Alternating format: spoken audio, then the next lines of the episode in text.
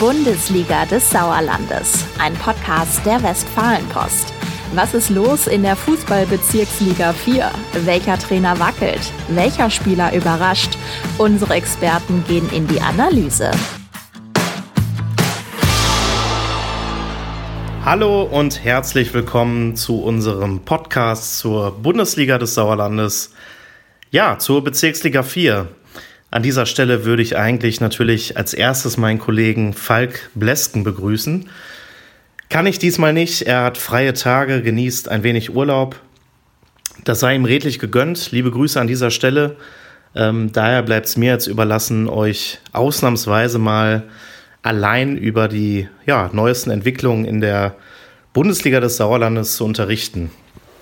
Mein Name ist Philipp Bülter, ich bin Sportredakteur bei der Westfalenpost und ich würde gern erstmal so ein bisschen eingehen auf den vergangenen Spieltag. Es war der zwölfte in dieser Saison. Und das Ganze, muss man zugeben, hat natürlich das Topspiel im Röhrtal-Stadion äh, in Sundern überstrahlt. Fast 700 Zuschauer, prächtige Kulisse. Man darf nicht vergessen, wir sind hier in der achten Liga unterwegs. Ich glaube, da wird sich der eine oder andere Regionalligist drüber freuen, wenn man so viele Zuschauer hätte. Schöne Aktion des TUS. Ähm, ja, Zuschauer wurden noch ähm, gratis sozusagen eingelassen mit äh, bestimmter Postleitzahl von vor Ort. Oder wenn sie in TUS-Fankleidung äh, angereist sind, fand ich eine super Aktion.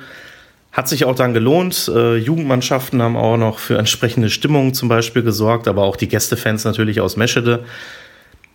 Schönes Wetter, also rundum eigentlich ähm, eine tolle Atmosphäre, eine passende Atmosphäre für so ein Spiel letztlich ein relativ einseitiges Spiel sportlich, muss man sagen. Äh, die Sundaner gewinnen mit 4 zu 0.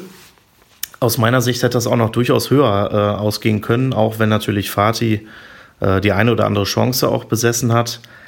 Aber es war schon erstaunlich, inwiefern äh, der TUS mit einer Ruhe, mit einer Durchsetzungsstärke ähm, teilweise da wirklich den Gegner hergespielt hat. Man muss es so sagen. Also insbesondere in den Offensivaktionen, da hast du schon gemerkt, die wollen, die wollen, die wollen. Und ähm, man darf ja nicht vergessen, dass auch die Sundaner wirklich viele junge Spieler in ihren Reihen haben.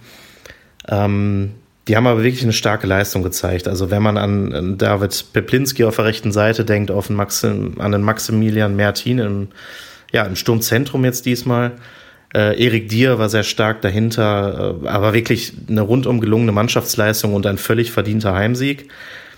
Das Ganze wurde natürlich wirklich getrübt von einer ähm, ja, Verletzungsunterbrechung, die auch fast 40 Minuten andauerte. Da hat sich äh, er eigentlich bei einem Allerweltsfoul, kann man sagen, im Mittelfeld äh, Max Schamoni vom Tosundan verletzt. Ähm, der da unglücklich getroffen worden ist von Ekrem Yavuz Aslan, Spielertrainer der Meschede. Ja, den da jetzt auch an den Folgen überhaupt keine Schuld trifft, äh, meiner Meinung nach. Ähm, es war allerdings so, dass sich dann der Zustand von Max irgendwie verschlechtert hat. Also da sind die äh, bestimmte Blutwerte sind angestiegen und dann wurde auch ein Notarzt äh, dazugerufen. Ein Krankenwagen war auf dem Platz. Was ich super fand, die Spieler haben sich ähm, gegenseitig geholfen. Beide Mannschaften haben ja, diesen Sichtschutz aufgestellt, vor neugierigen Blicken geschützt. Die Zuschauer haben sich aber auch wunderbar verhalten, alle sind ruhig geblieben und äh, man muss wirklich sagen, äh, vorbildlich gelöst das Ganze. Dann nach etwa 40 Minuten ging es dann ins Krankenhaus.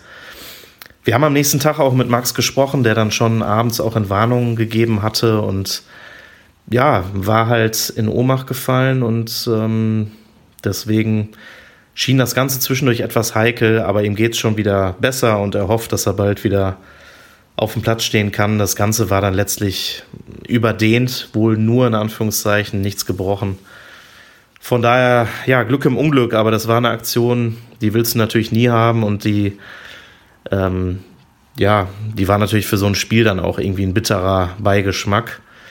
Gleichwohl war auch wirklich, war es erstaunlich, wie auch die Sundaner danach reagiert haben, weitergespielt haben. Die erste Viertelstunde nach der Pause war sehr, sehr stark, ähm, auch mit Toren dann. Und ja, so haben sie dann Fatih den, den Zahn gezogen, man muss es so sagen. Ähm, Fatih, drei Liga-Niederlagen in Folge gegen Asvivu, gegen Hüsten und gegen den Tosundern.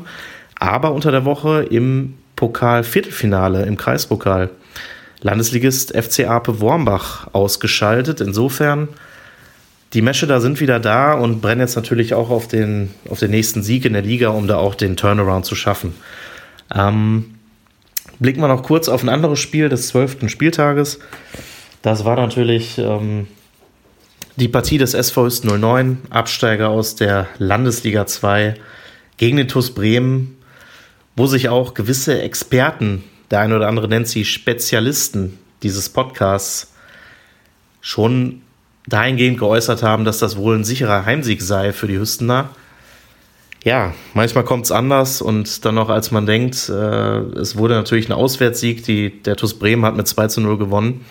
Große Überraschung ähm, hat dazu geführt, dass auch der TuS Sundern jetzt sich an der Tabellenspitze etwas absetzen konnte auf vier Punkte, Vorsprung vor den Hüstenern und sogar fünf Punkte auf den FC Fatih. Aber klar, zwölf gespielte Spieltage. Da ist noch viel zu gehen, noch viel Gras zu fressen und Tore zu erzielen, ähm, bis da irgendwie eine Entscheidung fällt oben. Trotzdem hat man auch wieder gesehen, diese Liga ist für Überraschung gut. Die Oberschledorner verlieren zu Hause gegen den SuS Langstedt-Enkhausen mit 3 zu 4. Ähm, von daher, ja, das macht das Ganze ja hier auch irgendwie aus, würde ich sagen. Ähm, was uns ja immer freut, das möchte ich an dieser Stelle nochmal betonen, ist äh, Austausch, nenne ich es mal. Austausch mit, ähm, mit euch als User, mit euch als Lesern, Zuhörern. Und ähm, das hat uns sehr gefreut, dass uns eine Mail erreicht hat mit schönem Inhalt, sage ich mal. Und zwar muss ich die gerade mal vorsuchen. Die kam von Marcel Koch. Schöne Grüße an dieser Stelle. Ähm, der hat aus Sicht mal der SG Bödefeld-Henne Rathal äh, uns gegrüßt, hat sich als Stammhörer des Podcasts geoutet, was ich natürlich auch sehr gut finde. Und er ist auf einen Punkt eingegangen, den wir hier immer mal wieder, ähm, ja, auf den wir immer mal wieder eingehen. Da geht es um den sogenannten Fluch von Niederhenneborn. Klingt jetzt erstmal wie ein schöner Horrorfilm, allerdings ähm, haben wir das mal so vor Jahren genannt. Äh, Bezug nehmen darauf, dass der Tosundern immer als großer Favorit eigentlich in den vergangenen Jahren ähm, nach Schmalenberg Niederhenneborn gereist ist, zur SG Bödefeld Henne um da mehr oder weniger zu versagen. Klingt jetzt hart, aber so richtig performt haben sie da nicht und ähm, irgendwie schien es, als wenn dieser Sportplatz Niederhenneborn, der sein ganz eigenes Flair hat, es schien so, als wenn der entscheidend damit zusammenhängt. Der Podcast und die Macher behaupteten seitdem, Niederhenneborn, da gibt es nichts zu holen. Wer da hinreisen muss, kann die Punkte eigentlich gleich abgeben vorab. Jetzt schlagen wir den Brücke zu Marcel Koch. Marcel Koch sagt nämlich, ähm, Guckt euch vielleicht mal diese Statistik an, der Heimspiele in der Bundesliga des Sauerlandes. Der SG Bödefeld Henne Rathal. Und er hat sich die Mühe gemacht, mal äh, quasi die Spiele zu analysieren, die zum einen in Niederhenneborn, aber auch auf dem Sportplatz in Bödefeld stattgefunden haben. Und ich sag mal so, ähm, ich habe das jetzt nicht gegenkontrollieren können aus Zeitgründen, aber wir vertrauen natürlich dem Marcel. Und es zeigt sich doch, dass offensichtlich der Sportplatz in Bödefeld noch mehr das wirklich wichtige Areal ist für die SG Bödefeld Henne In Bödefeld sieben Siege geholt, keine Unentschieden und nur zwei Niederlagen. 63 zu 41 Tore. Das ist eine beeindruckende Heimbilanz. Dagegen in Niederhenneborn bei Ligaspielen sechs Siege, sechs gegenüber sieben, auch nicht viel weniger aber vier Unentschieden und immerhin drei Niederlagen. 74 zu 46 Tore. Da kann man jetzt draus schließen, in Bödefeld läuft es offenbar noch besser für die SG Bödefeld Henne Man kann aber auch daraus schließen, finde ich, die sind generell recht heimstark. Wenn man zusammenrechnet, sind das 22 Spiele zu Hause und davon 13 Siege. Das ist mehr als die Hälfte. Da verlässt mich an der Stelle auch mein Mathewissen, aber das ist eine gute Bilanz, würde ich sagen, auch für so einen recht kleinen Verein. Ja, Marcel hofft uns noch, dass wir äh, vielleicht unsere Punkteausbeute beim Tippspiel mal dadurch verbessern können, wenn wir uns auch wirklich mal mit Statistik auseinandersetzen. Da hat er absolut recht. Ähm, heute allerdings muss ich sagen, gegen mich selber tippen, das macht nicht so richtig Sinn. Insofern würde ich das heute mal ähm, beiseite lassen, sozusagen. Aber wir freuen uns wirklich über die Mühe auch, die er sich gemacht hat und immer, immer gut sowas. Ähm, wenn ihr Bock habt, mit uns irgendwie zu interagieren, uns Tipps zu geben, uns zu sagen, was ihr irgendwie hier blöd findet oder Anregungen habt für Themen, meldet euch gerne unter anderem per E-Mail. Die Mailadresse ist sauerlandsport-wp.funkemedien.de. Ja, und mir bleibt dann auf jeden Fall noch eine Runde auf den, einen Blick mehr oder weniger auf den nächsten Spieltag zu werfen. Das ist der 13. Spieltag der Fußballbezirksliga 4. Und ja, da erwartet uns bereits heute Abend, am Freitagabend, die Partie SG Bödefeld-Hennerata gegen den SV Oberstedon Grafschaft. Am Sonntag folgen dann noch sieben weitere Partien. Wie gesagt, ich werde jetzt nicht hier munter drauf lostippen, das äh, bringt es, glaube ich, in dem Fall nicht. Aber ich kann da ein bisschen meine Einschätzung abgeben zu den Partien. Ich glaube, es geht gut los mit einem wirklich schönen Spiel. Die Bödefelder in Bödefeld übrigens, ist an der Stelle wichtig. Ähm, das kann ja dann eigentlich nur einen Heimsieg geben, aber ich will ja nicht tippen. Gegen den SV Überschledung Grafschaft. Ja, eine schöne Partie. Die haben auch gerade verloren zu Hause gegen Langscheid, sind auf Wiedergutmachung aus. Der FC am Erlenbruch empfängt am Sonntag den VfL Bad Berleburg, der jetzt ähm, ja auch durchaus mit ein bisschen Wut im Bauch da anreist. Die Erlenbrucher endlich mal wieder mit vollem Kader, haben ja lange auf viele wichtige Menschen in ihrem Aufgebot verzichten müssen. Das ist eine schöne Partie. Ähm, genauso der BC Eslohr gegen die Sportfreunde Birkelbach. Die Eslohr kämpfen sich so langsam da unten raus, würde ich sagen. Ähm, können auch auf eine bessere Personallage wieder setzen und das zeigt sich dann auch gleich in den Ergebnissen. Das ist einfach grundsätzlich ja eine gute Bezirksligamannschaft. Ähm, der SUS Langstedt-Enkhausen empfängt am Sonntag Tura Freinol. Da würde ich Langscheider schon als Favorit einschätzen, vor allem zu Hause. Tura, absolute Wundertüte. Hatte aber oft dann auch nicht so geklappt in dieser Saison bisher. Ähm, wir haben ein Derby, finde ich ein sehr schönes. SG Winterberg zwischen gegen den FC Assinghausen, Wiemringhausen, Wulmeringhausen. Da muss man sagen, ähm, finde ich ganz schwer zu tippen.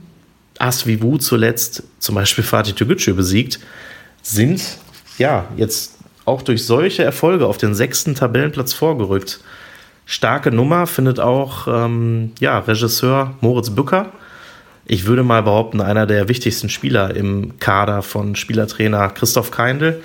Und ähm, ja, Moritz haben wir auch gefragt, wie sieht es mit der Zukunft aus? Da hält er sich noch etwas bedeckt. Was er gesagt hat, mindestens Bezirksliga sollte es dann schon sein. Also ich glaube, da brauche ich jetzt keine Glaskugel. Wenn Asvivu so performt wie in den vergangenen Wochen, dann bleiben die auf jeden Fall in der Liga. Dann ist auch auf jeden Fall, würde ich sagen, ein Top, eine Top-Platzierung drin unter den ersten sechs, sieben, acht Teams. Ähm, wir schauen nochmal auf den Rest des Spieltags. Grün-Weiß Allagen hat den SV 09 zu Gast. Da sagt höchstens Trainer Klaus Borschel nicht zu Unrecht. Jungs, jetzt am freie Übersetzung, reißt euch am Riemen. Ähm, wir dürfen uns jetzt keine Ausrutscher mehr erlauben. Vier Punkte Rückstand sind es schon auf den Tosundern. Jetzt spielst du in Allagen beim Schlusslicht, die vielleicht zuletzt auch wieder ein bisschen Aufwind bekommen haben. Aber da musst du natürlich gewinnen aus Hüstener Sicht, das ist ja irgendwie klar. Ähnliche Vor, ja, wie sagt man, ähnliche Bedingungen würde ich sagen, herrschen vor der Partie ähm, TuS Bremen gegen TuS Sundern.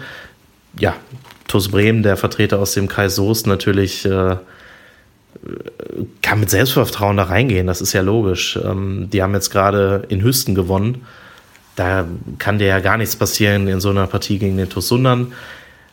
Ich glaube, dass das allerdings auch super schwierig wird, da zu gewinnen, weil die Sundaner ja erst recht äh, gerade völlig oben auf sind.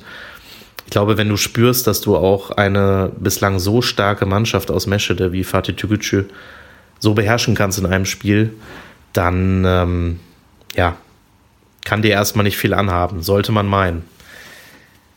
Letzte Partie des 13. Spieltags ist dann die von Fatih Tükücü gegen die SG Serkenrode Fretter.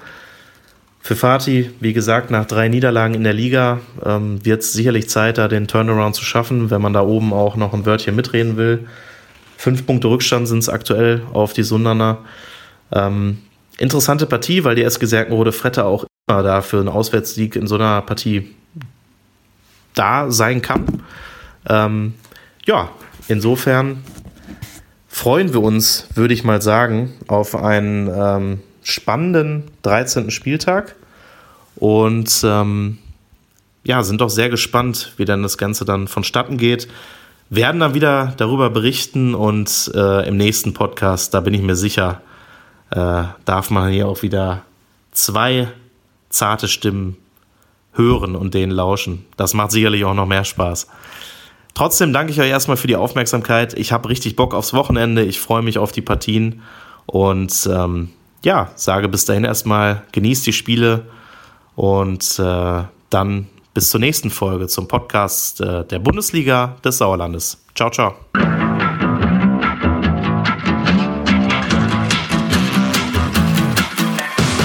Bundesliga des Sauerlandes, ein Podcast der Westfalenpost. Jetzt kostenlos folgen auf Spotify, Apple Podcasts, Google Podcasts oder in eurer liebsten Podcast-App.